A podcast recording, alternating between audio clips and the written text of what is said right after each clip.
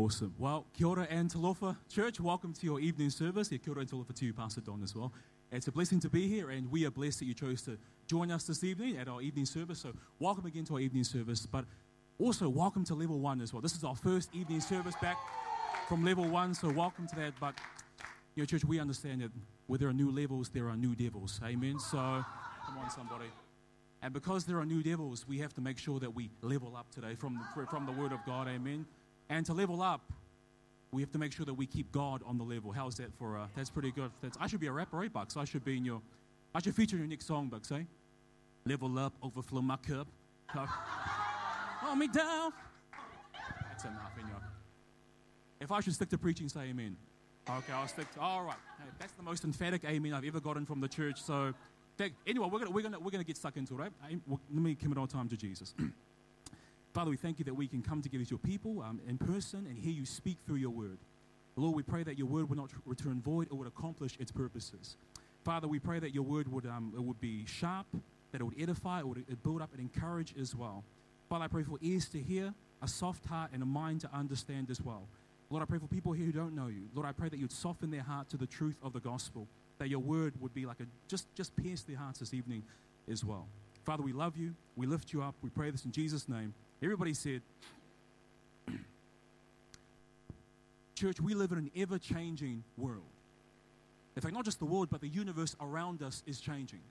Yeah, we live in an ever expanding universe. The galaxies, literally as we speak, are drifting further and further away from us. But not only is the universe getting bigger, it's also losing energy. As we speak, the, the universe is becoming more and more disorderly due to what we call entropy. So the universe is changing. The climate is changing. Our Earth is experiencing significant temperature changes all the time. The climate is changing. The culture is changing. Church, we are going through what I would call a moral, a moral revolution. We now live in a culture that now calls good evil and evil good.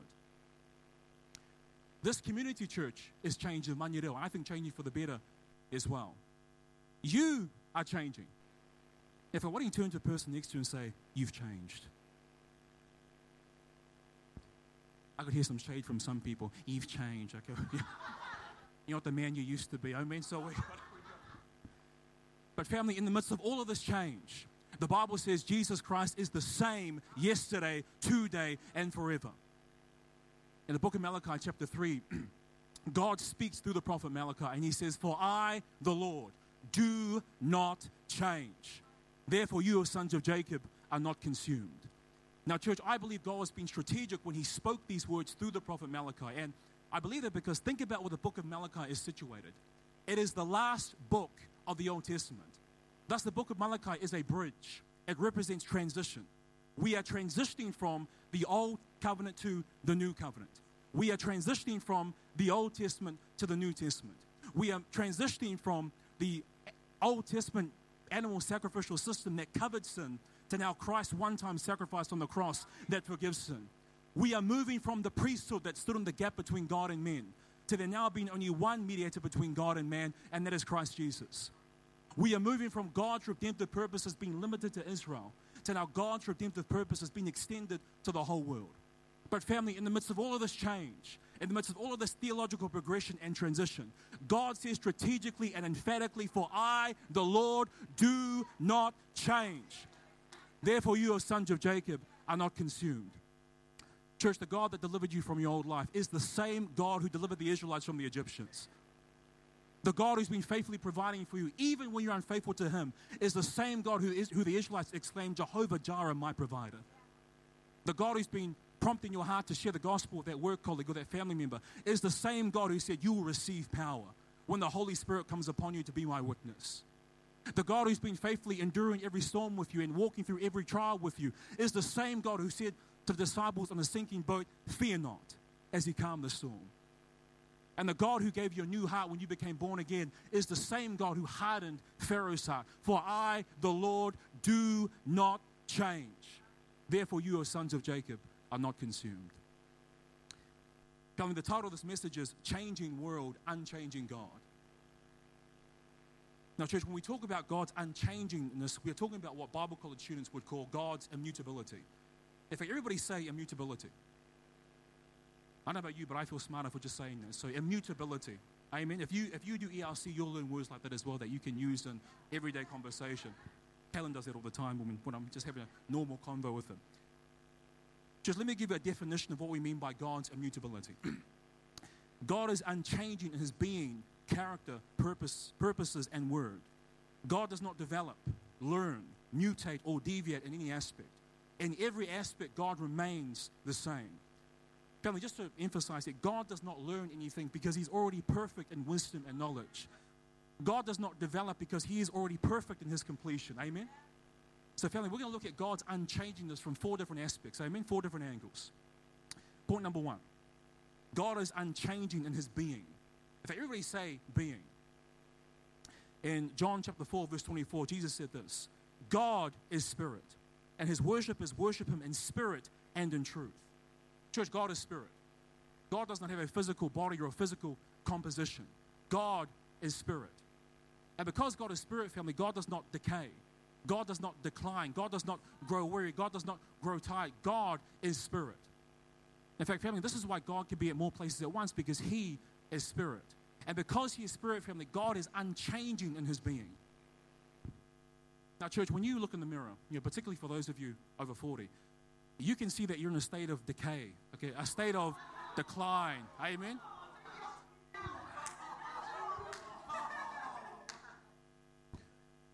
Some of you decaying worse than others from up here. But it's true, true. listen, it's, it's true. Your, your, your hairline is receding, your Mm-hmm. waistline is expanding, your, your skin is losing its, what's the word I'm looking for? Elasticity. There we go. I had to, had to use my Pākehā voice. Elasticity. There we go. And that's, and that's because, church, all created things are in a state of decline or decay.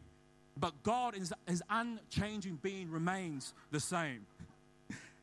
In Psalms 102, verse 25, the psalmist said this In the beginning, you laid the foundation of the earth, and the heavens are the work of your hands. They will perish, but you remain. They will all wear out like a garment, like clothing, they will change and, and, and be discarded. But you remain the same, and your years will never end. You know, church, when God was speaking about worshiping God in spirit and in truth, he was talking to the woman at the well. And his point was worship of God is not confined to the temple of Jerusalem. Worship of God is not limited to uh, a physical, geographical location. God is spirit. And because God is spirit, we worship God in spirit and in truth. Amen? Listen, church, if you want to raise your hands during worship, awesome. You do it. I do it as well. If you want to keep your hands to your side, that's okay as well. You must be a Baptist, but that's how you keep your hands to your side. If you want to dance during worship, awesome, church. If you want to remain still during worship, you can do that as well. Because, church, we understand that worship is not about the posture of your body, it's about the posture of your heart. Amen?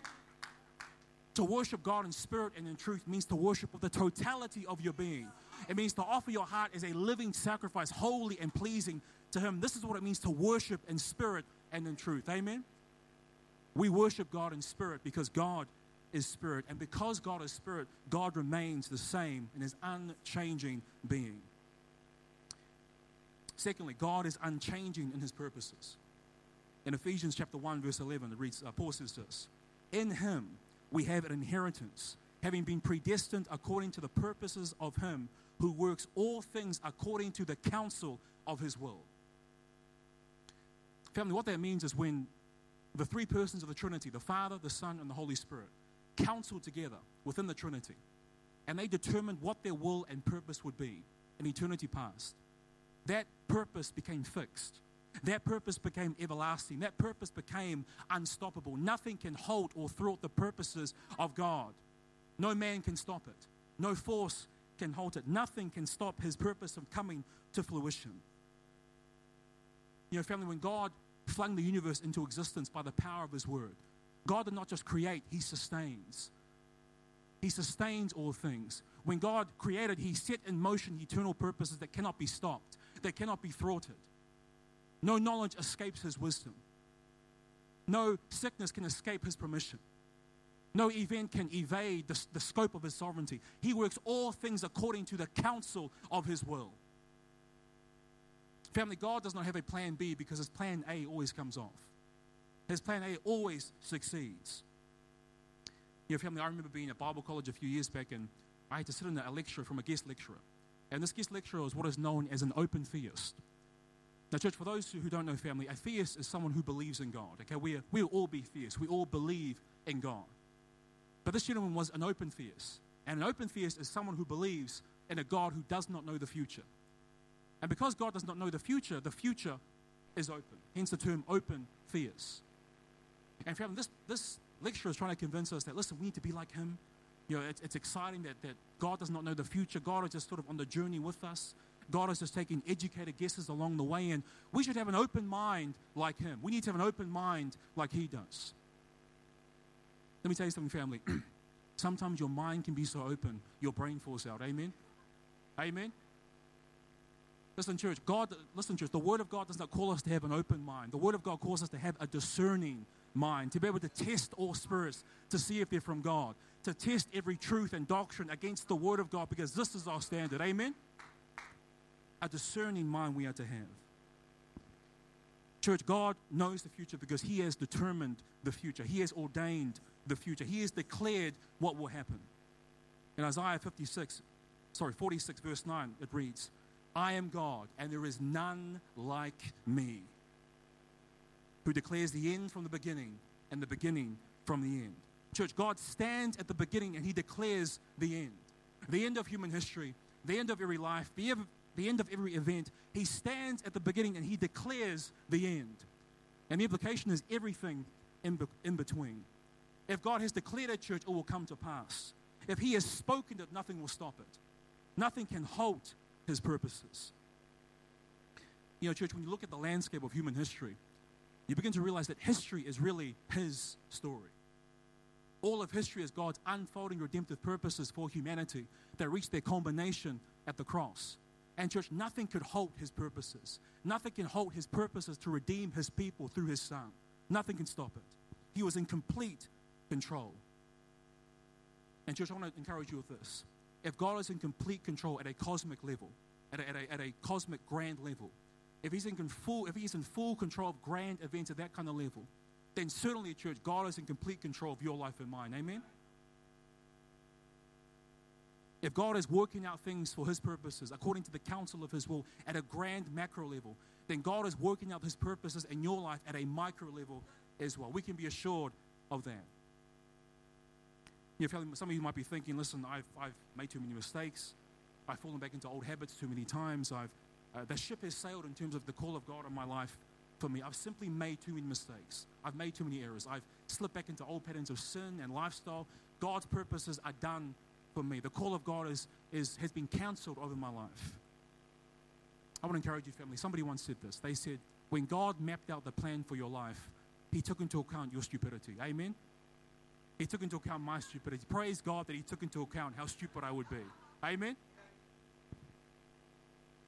A couple of years ago, church, I was, um, I was in a dark place, at least by my standards. I, I, I, had squandered opportunities to do things I would have loved because I'd been an egg the whole year. Um, I was sad and depressed. In fact, church, I was so sad and depressed, I didn't even shave. That's how sad and depressed I was. I didn't even groom myself, church. That's how sad I was. I was that's, that was the, the pit of my despair. I'd walk around church, uh, around my house during the, during the week and not go out and have pity parties all by myself. And, but, church, you know the worst thing about pity parties is? You are the only person who turns up. That is the worst thing about them. Me, myself, and I. So, church, I would sit there and I'd think to myself, that's, that's it. I've squandered those opportunities. I've wasted away those doors that God was going to open. The call, of, the call of God on my life has been wasted. It's been cancelled because of my actions. But family, I'll never, I'll never forget what God said to me, what He impressed on my heart. He said to me, He said this. He says, the promises and purposes on your life are still yes and amen. My purpose has not changed. But God was saying to me, listen, my purpose has not changed, but maybe it's time for you to change. It's time for you to realign. It's time for you to reposition, to repent, and recommit to the, that process that will get to the promise that God has prepared for you before you were born. My purpose never changed, but now you need to change. You need to realign, amen, with His plan and purpose for your life. Family, the gifts and callings of God are irrevocable. You may be thinking, I've stuffed up too many times, I've, I've played up too many times, and the call of God on my life has been cancelled. God is saying to you what He said to me. Listen, my purpose for you hasn't changed, but now is the time for you to change. to realign yourself with the purposes of God, to recommit to that process to achieve the promise that I've, that I've planned for you before you were born.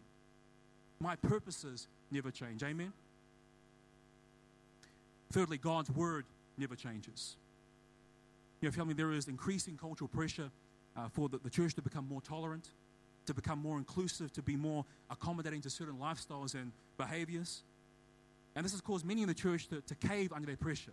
You know, to change the Word of God, to manipulate the Word of God, to amend the Word of God, to make it more woke, to make it more PC, to make it more, to make it more appealing to the sensitivities of our culture.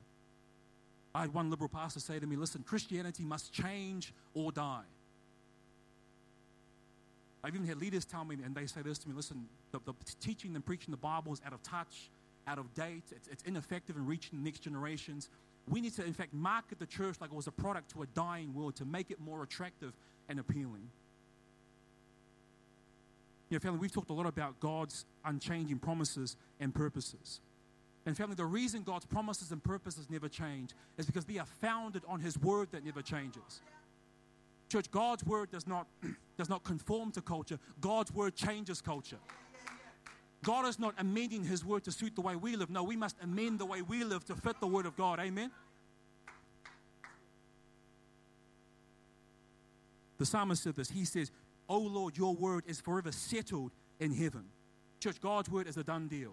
It is fixed, it is everlasting, it never returns void, it always accomplishes its purposes. And family, and as for those who say that Christianity must change or die, the Bible is at a touch, at a date to preach it simply and plainly, that we need to sort of be more appealing and attractive and market the church to people because preaching doesn't work. The Word of God doesn't work. Let me tell you something, church. God's Word still delivers. God's Word still convicts. God's Word still edifies. God's Word still sanctifies. God's Word still brings life to a dark place. It still brings, it still brings light to darkness. God's Word is still sharper than a two-edged sword piercing the hearts of men in this life and every generation to come. Church, we have a sure word from God. God's word never changes, it is everlasting. In Matthew chapter 5, verse, verse 18, Jesus spoke this about the nature of the word of God. He says, For truly I tell you, until heaven and earth disappear, not the smallest letter, not the least stroke of a pen, will by any means disappear from the law until everything is accomplished. Church, Jesus saying this. He's saying it'd be easier for one letter of the Word of God not to be fulfilled.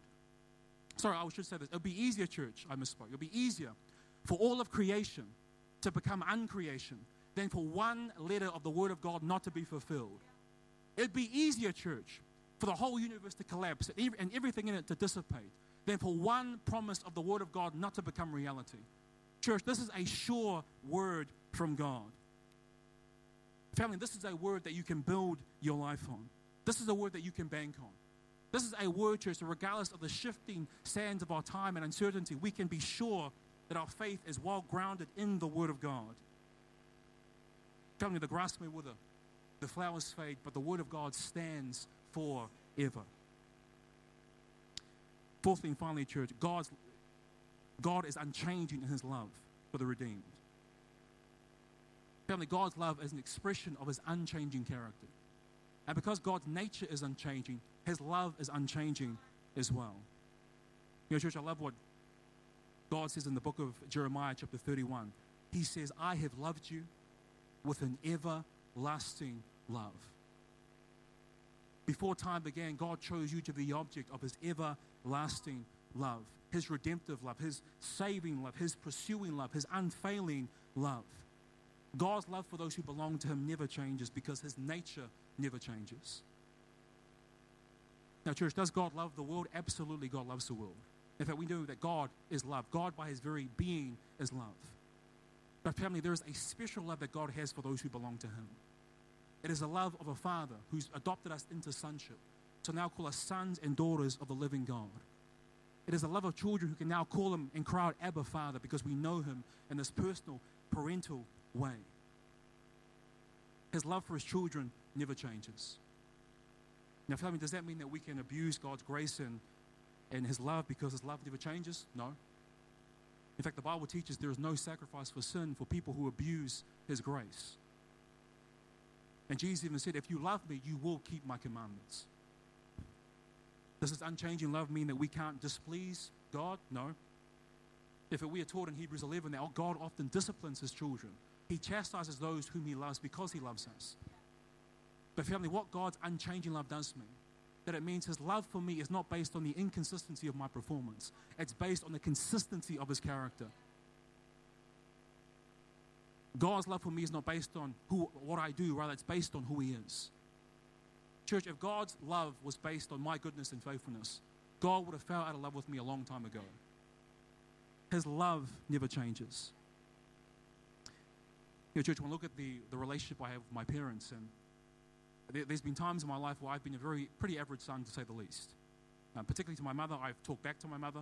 I've been disrespectful. I, have I've just I've taken her for granted. And there's been many times where I had to seek restoration. I've had to seek to restore what I've severed in that relationship. But you know what, church? In the midst of my disrespect, in the midst of my the shame that I brought to her, the love my mother had for me never changed. My status as her son never changed. And you know, church, if that's true between me and my earthly parents, then that is infinitely more true between me and my heavenly Father. You know, church, there are going to be times, church, we have to come to God and, and repent for the things that we've done, for severing that relationship. Because we, we can be stupid. We, can, we, are, we are sinners, of course. But, family, in the midst of our stupidity, in the midst of our sin, His love for us never changes. Our status as a son and daughter never changes as well. In Romans chapter 8, the Apostle Paul is speaking about the love that God has for those who know Him, for the redeemed. And he concludes his explanation with this uh, crescendo of a question. In Romans 8, verse 35 39, he says this what shall separate us from the love of Christ? Shall trouble or hardship or persecution or famine or nakedness or danger or sword? It is written, For your sake we face death all day long. We are considered as sheep to be slaughtered. No. In all these things we are more than conquerors through him who loves us. For I am convinced neither death, nor life, nor angels, nor demons, neither the present nor the future, nor any powers, neither height or depth or anything else in all creation will be able to separate us from the love of God that is in Christ Jesus. Church, nothing can separate you from the love of God that is in Christ Jesus.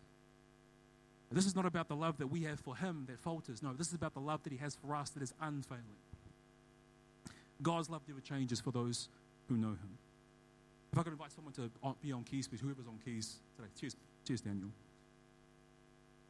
You know, family, there's, you know, we live in very, very uncertain times.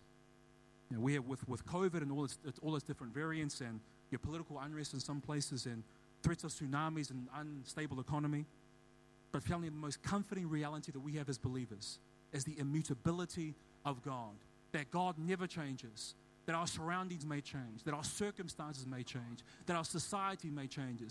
But God is saying, For I, the Lord, do not change. This is the comfort that we have. In the world that constantly changes, He is never changing. In the storm, He is a constant shelter. Family, in a world that is very much a post truth age and an age of propaganda and fake news, He is always the source of truth.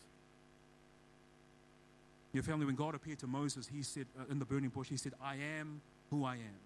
This great, eternal, unchanging God. He has no beginning, he has no end. There is no deviation or shifting or shadow in God. He is the rock of ages. He is this great, everlasting, eternal, immutable God. Church, this is a God that you can build your life on. So when the, when the storms do come, you can remain firm and resolute. Friend, I want to encourage you, if you, if you haven't already, to build your life on this unchanging God. To let His word anchor you. To let His purpose purposes empower you and allow His love to secure you. Your church, in these uncertain times, I don't know what the, I don't know what the future holds. But I do know the one who holds the future. And there's this great, everlasting, unchanging God. Now is the time to build your life upon the solid rock. Amen? Let's pray. Father, we thank you that we can come to you in your word and we can be encouraged by, regardless of what's going on around us, the circumstances and uh, shifting sands of our time and culture and circumstances, that you will remain unchanging, that your love remains unfailing. Father, we know that whatever we're going through, that you are the rock that we can build our life on. Father, I pray for those who don't know you, who those who are confused or discouraged or um, just uncertain about the times ahead, that they would build their life on the solid rock that is Christ Jesus. Father, we love you. We exalt you. We praise in Jesus' name. Amen. Amen. Come on, church. Why don't we put our hands together for Jake? Thank you, Jake, for that awesome word. If I can just ask us to keep our eyes closed and um, if you can keep your head bowed down. We never like to close our service without giving people an opportunity to say yes to Jesus.